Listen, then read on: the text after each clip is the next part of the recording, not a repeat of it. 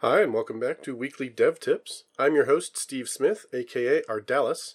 This is episode 71. This is the first tip I'm recording since going into quarantine lockdown due to the coronavirus. The last few months were all recorded well ahead of their publication. I hope you're all staying safe and that you're finding these tips helpful. And perhaps you're listening to this from some time in the future, in which case, hopefully everything turned out great. This week's tip, brought to you by DevBetter.com, is on the adapter design pattern. What is DevBetter? It's a private group coaching community geared toward accelerating developer careers. We meet weekly for a live Q&A session and then we have an active Discord-based discussion the rest of the week. We talk about coding, we talk about interviewing, personal branding, how to find a job, how to go independent, all kinds of things like that. If you have a question and you think I could help you, you're free to ask it on DevBetter one way or another. Check it out if you're interested, and you can join our fine group of people. So, this week we're going to talk briefly about the adapter design pattern. This is one of the most common and useful design patterns, so it's a good idea for most developers to at least be familiar with it. It's described in the original Gang of Fours Design Patterns book, which I've linked to in the show notes. You can also learn more about it in the great book Headfirst Design Patterns, or from my Pluralsight course, also both linked in the show notes. This pattern is designed to solve the problem of incompatible interfaces.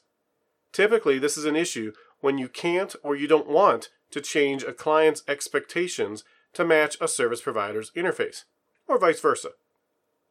For instance, let's say you have a large application and everywhere throughout it you've made calls to log diagnostic output using a particular named method with certain arguments.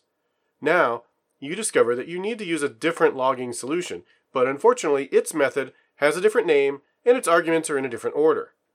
Do you need to touch everywhere in your application to make this change? Is it even worth it at that point? You don't necessarily have to make that big of an effort. Instead, you can introduce an adapter. The adapter will have the same interface as your existing approach, but its job will be to translate from your existing interface that you're used to using to the new one. It'll do that behind the scenes so that your code doesn't know any different.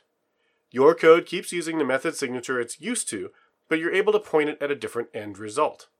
Because they usually wrap the incompatible class, adapters are often referred to as wrappers, with a W, not like rap artists. Alright, now, it is against the rules to talk about the adapter design pattern without comparing it to electrical plug adapters, so here goes. If you've ever traveled and needed to use an adapter to convert your US plug appliance to fit another country's outlet, or vice versa, you've used an adapter. They're also common with electronics. For instance, to convert a newer iPhone Lightning port to a 3.5mm audio port on devices that lack a headphone jack. Adapters let you evolve the behavior of both the client and the service provider while still allowing incompatible combinations to work together. In this way, they serve as a way of decoupling clients from their service providers. Although adapters are structurally very similar to decorators and proxies, their intent differs. You can learn more about all of these patterns and see code examples on Pluralsight or in the books I mentioned earlier.